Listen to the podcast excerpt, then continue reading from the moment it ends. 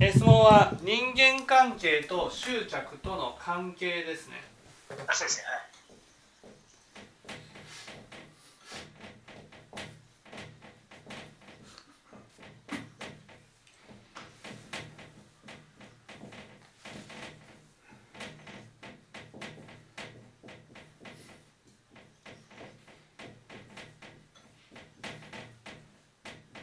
ね、仏教では、ね、人間関係を築いていくことが大事だと教えられる、ね、だけど人間関係を築いていこうとすると執着が起きる、ね、この執着は煩悩だから捨てなければならない。じゃあ執着が起きる人間関係を築いていくことに何の、ね、仏教で意味があるのかと、こういうことですよね。はい、おっしゃるんですね。ね、まず執着って何でしょう。執着、中村さん、執着って何でしょう。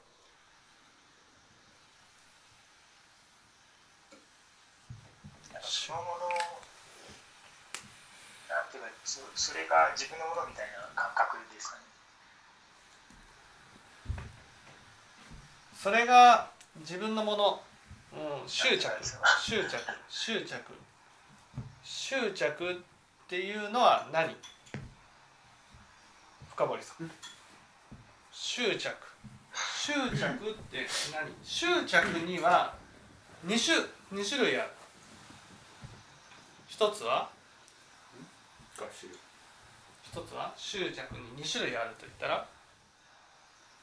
好きと嫌い。ああ、そうそう、好きと嫌いね。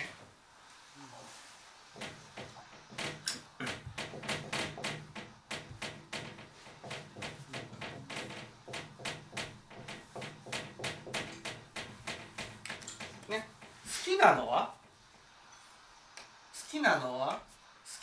きなものに対しては、これは清本さんに聞いた方がいいですね。好きなものに対しては貪欲が起きる。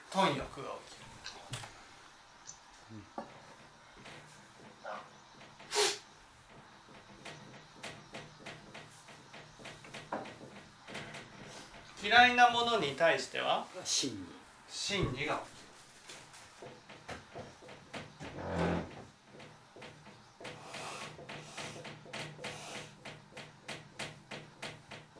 これと人間関係の関係ですよね。これと人間関係。人間関係を築いていこうとすると好き嫌いが起きる、ね、好き嫌いが起きるのはどうして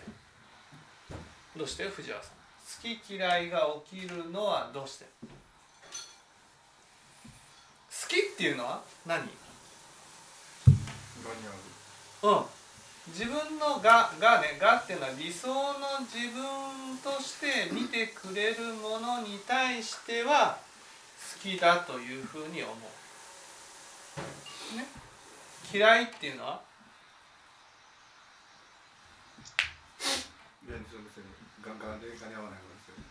嫌いっていうのは自分が否定している自分、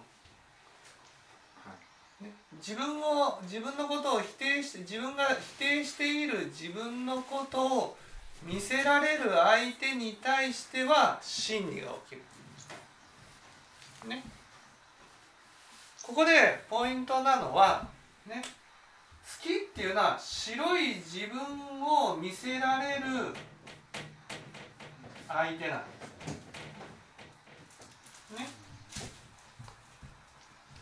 嫌いっていうのは黒い自分を見せられる相手なんです。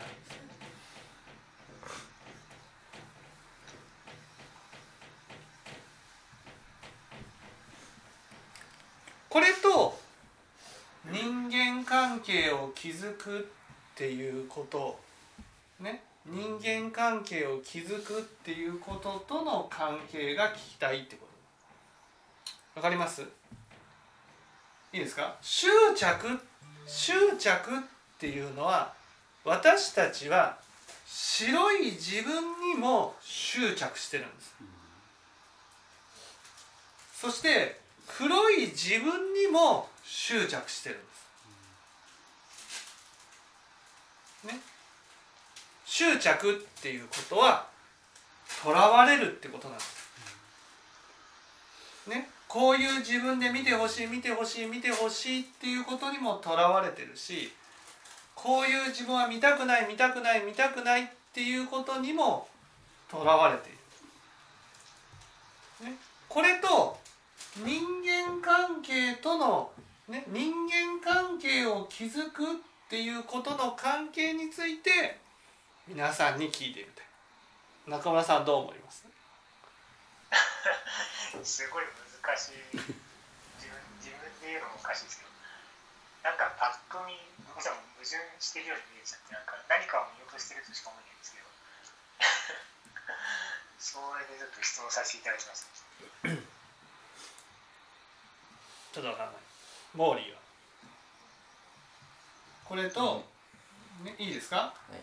いね、執着っていうのは、白い自分を見せられる、ね、見せられる相手に対して好きっていう心を、ね、嫌いっていうのは黒い自分を見せられる相手に対しては嫌いっていう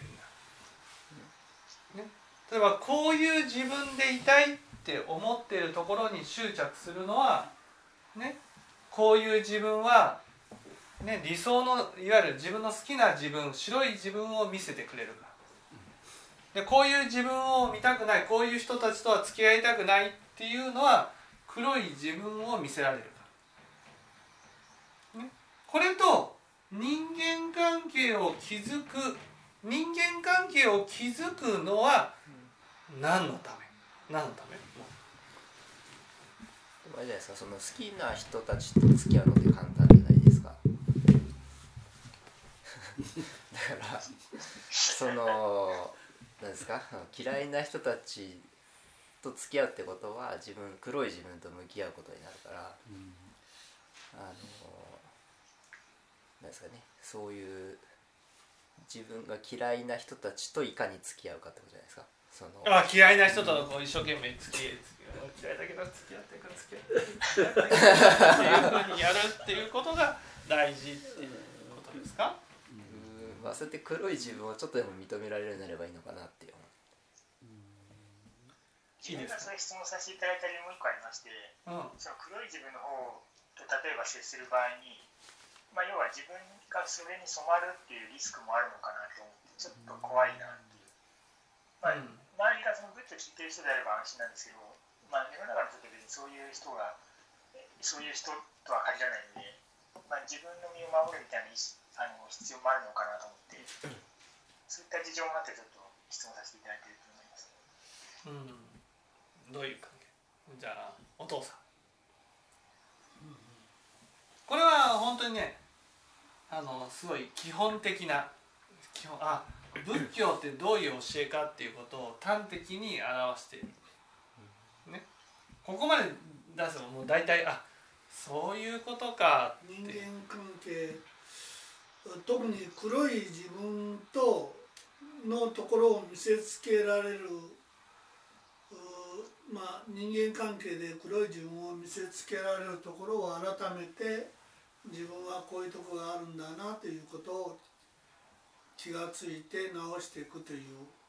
一つの人間関係でこういうところを得られると、自分の嫌なところっていうのが直すべきところを人間関係を築き上げるのは何のため？いや、自分のこう黒い部分を知るため、違いますね。はい、お母さん。人間関係を築くのはどうして？人間関係を築いていくのは、仏教でね、人間関係を築いていくっていう必要があるわけよ、ね、寂しいからだそう、寂しいからなんです、寂しいから人間関係を築いていきなさいっていうのは、それは寂しいからなんです。寂しいから。ね。でもここに集まった人たちの中でね、ポイントがあります。寂しいなっていうふうに感じる人と、寂しいなっていうふうに感じない人がいるわけ、ね、この違いはどこにあるかっていうことなんです。どこにあると思います？中村さん。難しいですね。自分に関して言うと、寂しいって気持ちは昔その仏教を聞かせていただいた頃よりはなんか自分の中に結構なんていうんですかね、しっかり存在してるっていう自覚が結構ありまして、うん、だから昔に比べたら寂しいって気持ちが自分にあるっていう理解はしてるんですけど、うん、それが何が違うかって言われると分からないですね。全然分からないです。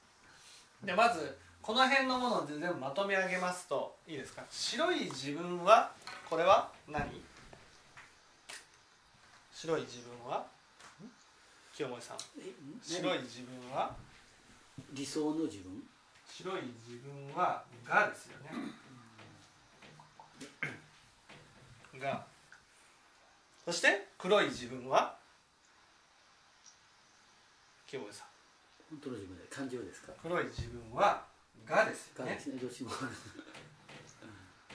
プラスのがとマイナスのがですか。いいですか。白い自分もがならば黒い自分もがなんです、うんね、これはどういうことか、寂しさとの関係でいうとどういう関係かっていうとね、どういう関係かっていうと、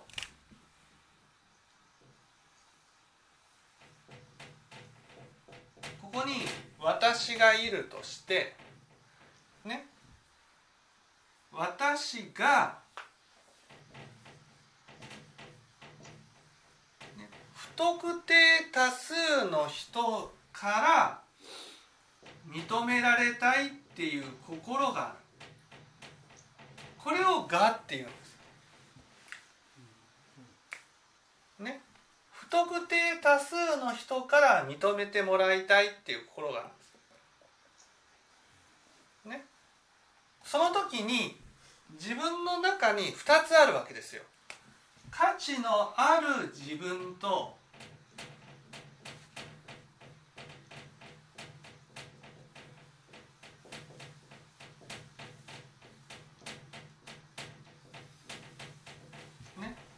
価値のない自分とって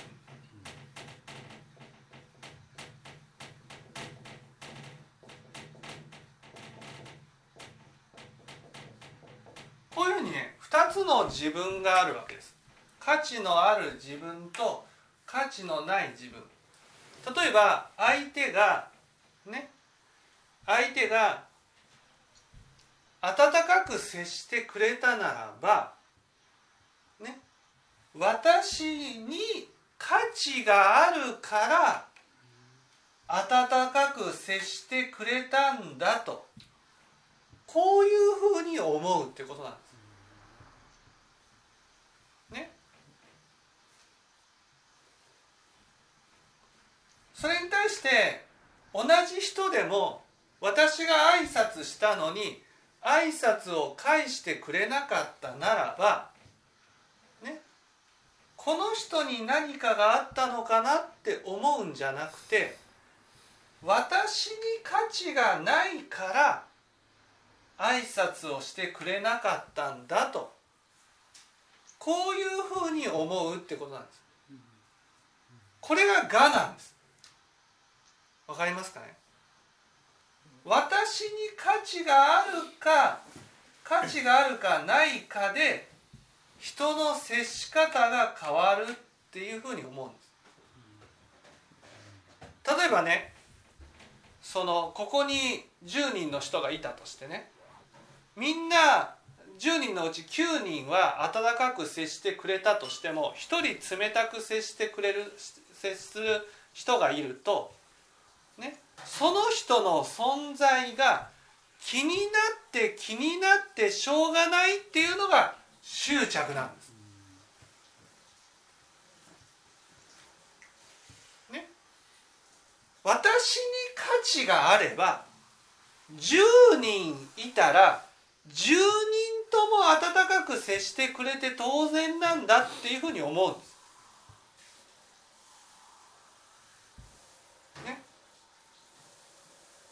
だって相手がね、私に対して温かく接してくれるかどうかは私に価値があるかないかで決まるっていうふうに思ってる。だから私が価値のある人間だということを証明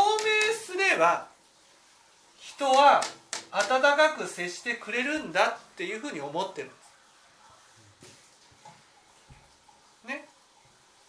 だから例えばこの4人の中で1人温かく接してくれなかったらその人は私の価値を認めないから温かく接してくれないんだ、こういうふうに思っちゃうんです。だから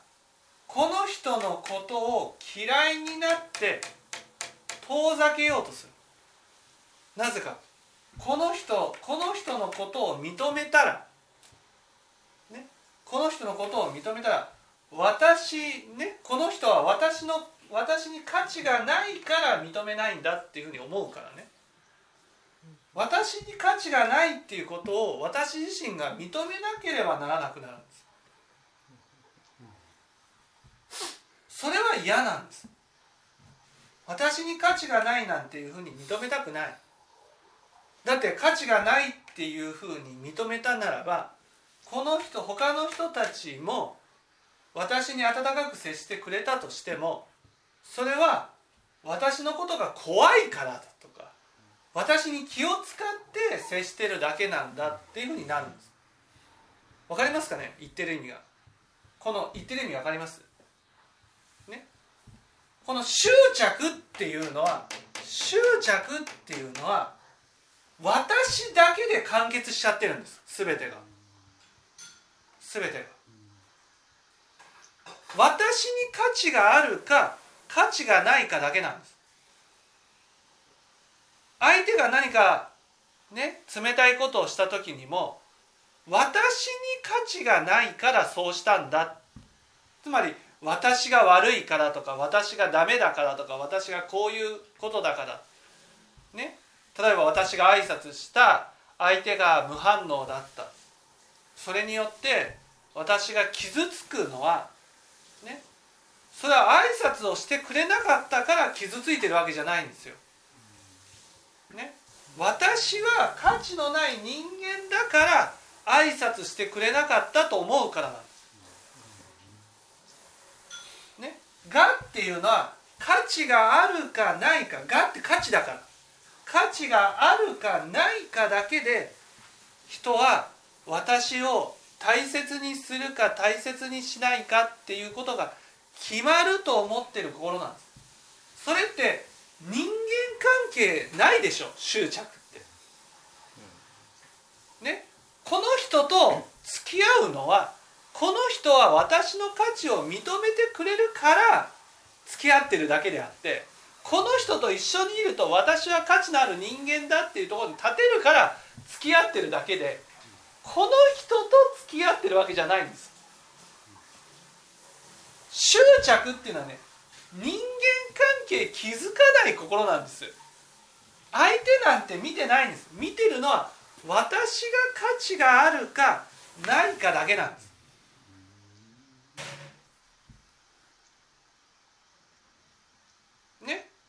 この人じゃなくていいってことなんですよ。この人じゃなくていい、ね、この人は私に価値がある人間だと認めてくれるから好きなだけであって、この人じゃなくてもいいんです。この人が、ね、私の価値を認めてくれないとしたら、いや私の望むように行動してくれないとしたならば、もうこの人とは付き合わないっていうふうになる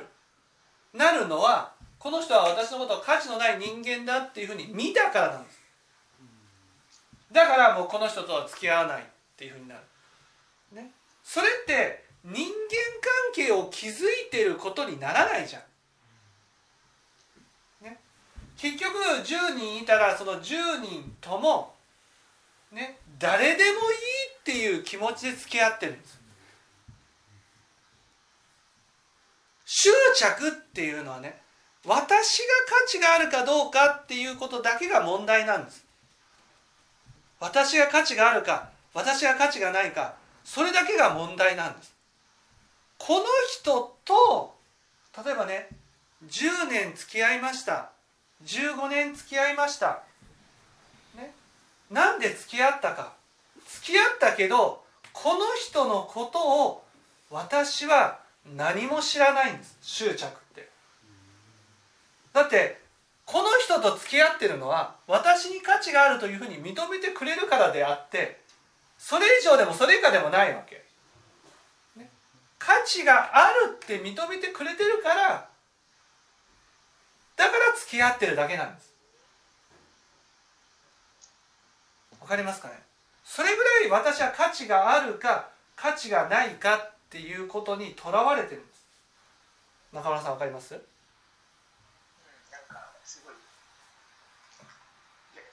自分もそうだと思うんですけど、世の中の人は大体そうだなって見えちゃう。そう、世の中の人たちはね、だから仏教を聞いて一番よく思うことは、あ、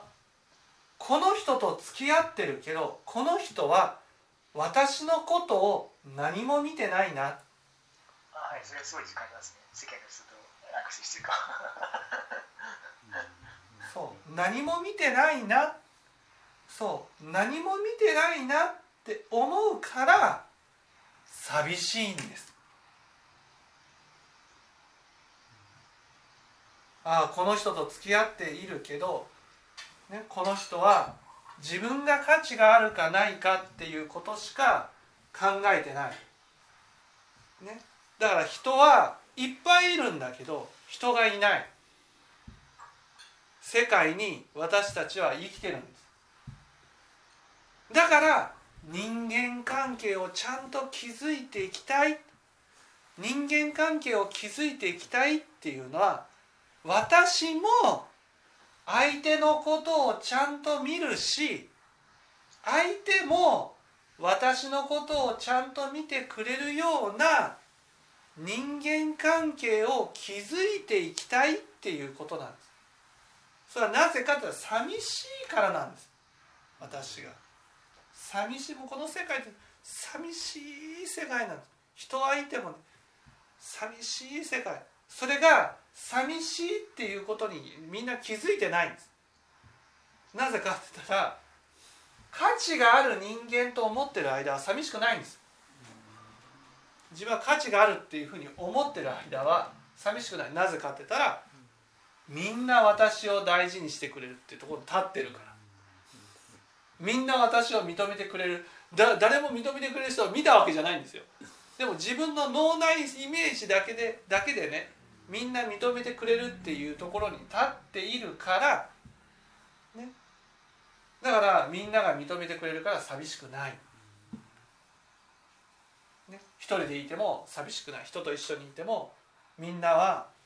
ね、私に合わせてくれるから寂しくないってなる。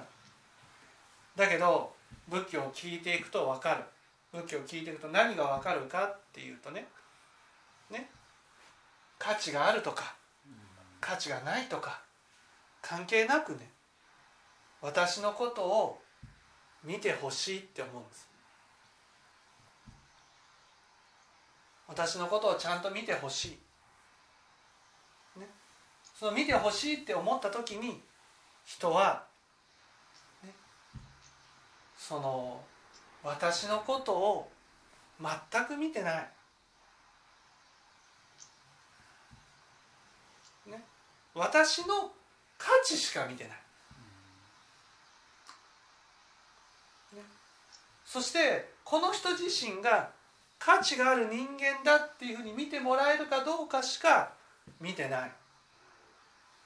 だからちょっと相手にね、相手の都合の悪いことをしたら、もうそれだけでもう嫌い、もう見たくない、この人と付き合いたくないっていうふうにされてしまう、ね、それは価値を否定されたかのように感じるから。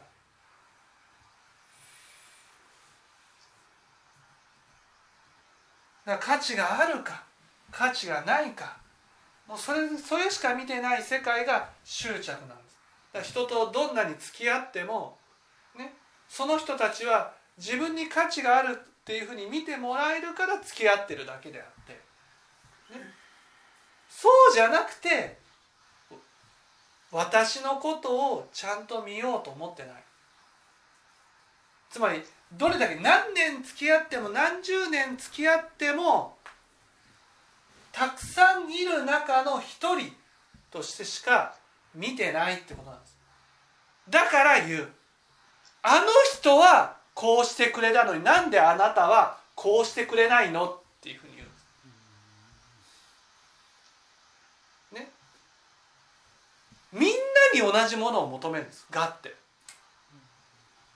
わかりますかね。私に価値があったらどんな人も同じように対応してくれるって思ってるんで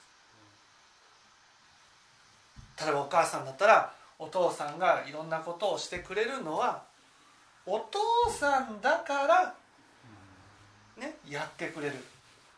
それはお父さんがお母さんのことを大事に思っているからなんです、ね、お父さんほどお母さんのことを大事に思ってる人は他にはいないんです。それがわからないんです。がってそれがわからないんです。お父さんがお母さんのことを大事にするのは私に価値があるからだって思っちゃうんです、ね、だからお父さんが思うように動いてくれないと腹が立つのは私に価値がないと言われてるような気がするから。だからどこどこまでも価値があるかないかしか見てないってことなんです。なぜそこばかり問題するんでしょうかね。なぜかって言ったら、ね、私たちは人を信じるのが怖いからなんです。人を信じたら裏切られるかもしれないじゃん、ね、人を信じて裏切られると苦しいんです。だから初めから信じないんです。この人がどんなに私のことを大事にしてくれたとしてもね、あ、この人だから大事にしてくれたんだと思いたくないんです。だってね、その人のことをね、その人が私のことを大事にしてくれるということを認めたらね、私はこの人が私にとってかけがえのない人になっちゃうんです。わかりますかね。それいいことだと思うんですけどね。かけがえのない人って怖いんですよ、失うと。だってね、私はこの人のことを、この人は私のことを大事にしてくれたとしたらね、私はこの人のことをね大事にしてないんです、ね、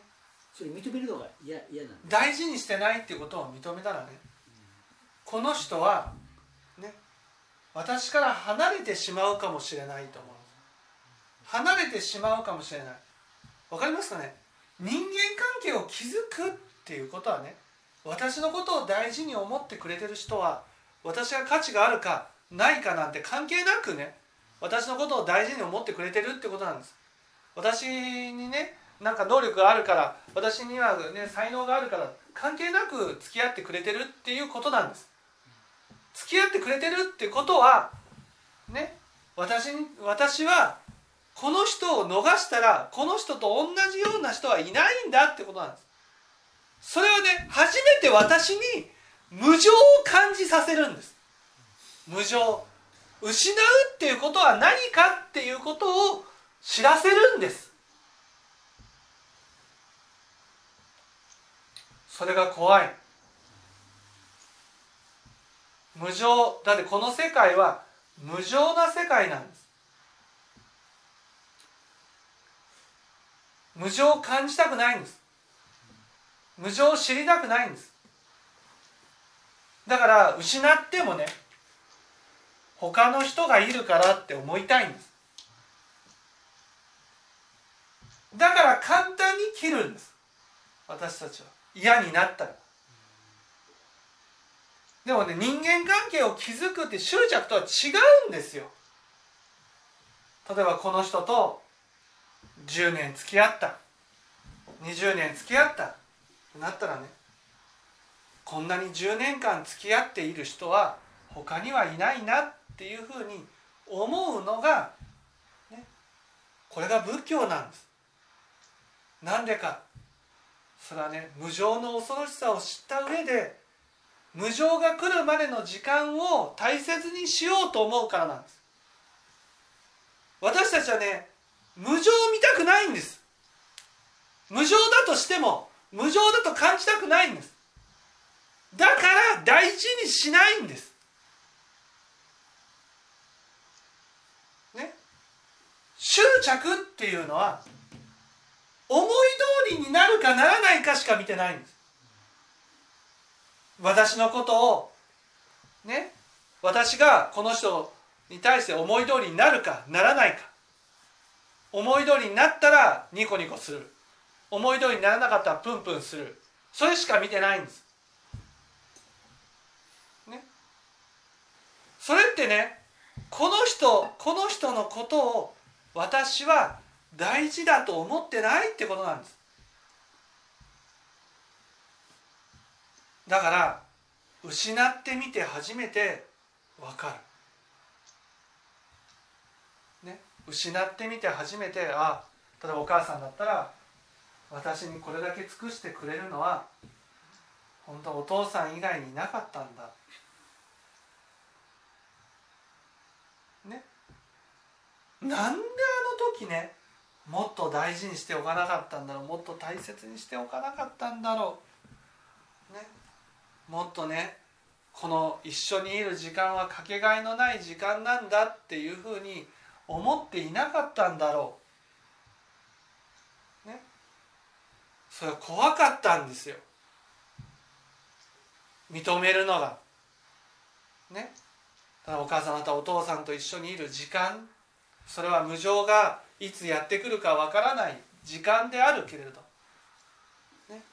ああ、私にとってこれだけ大事にしてくれる人はこの人しかいないんだ、この人しかいない、この人しかいないって思いたくなかったんです。この人しかいないってなったらね、もうこの人との時間を大事にするしかないじゃんね。ああ、こんな風に私のことを大事にしてくれる人はお父さんしかいなかったんだ、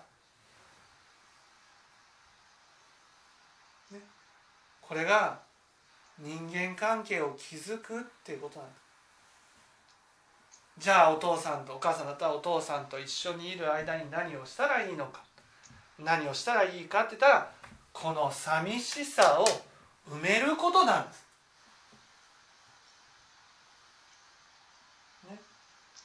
寂しいな、寂しいな、これは一緒にいても寂しいななんです。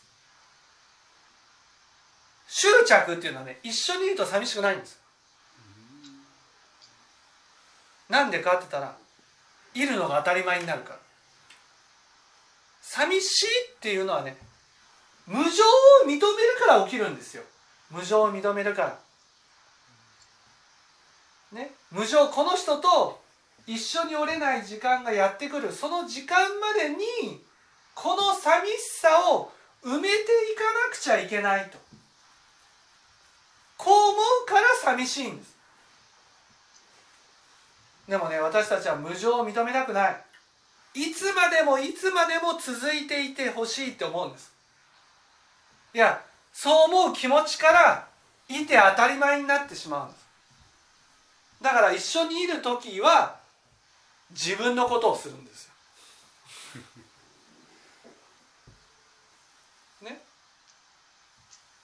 そして一人になると寂しいとかって言うんです。違うんですよ。一緒にいる時に寂しいって感じないといけないんです。この寂しさを生きてる間に埋めていかなくちゃいけない。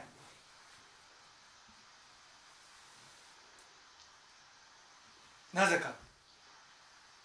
ね、生きてる間に埋めなければ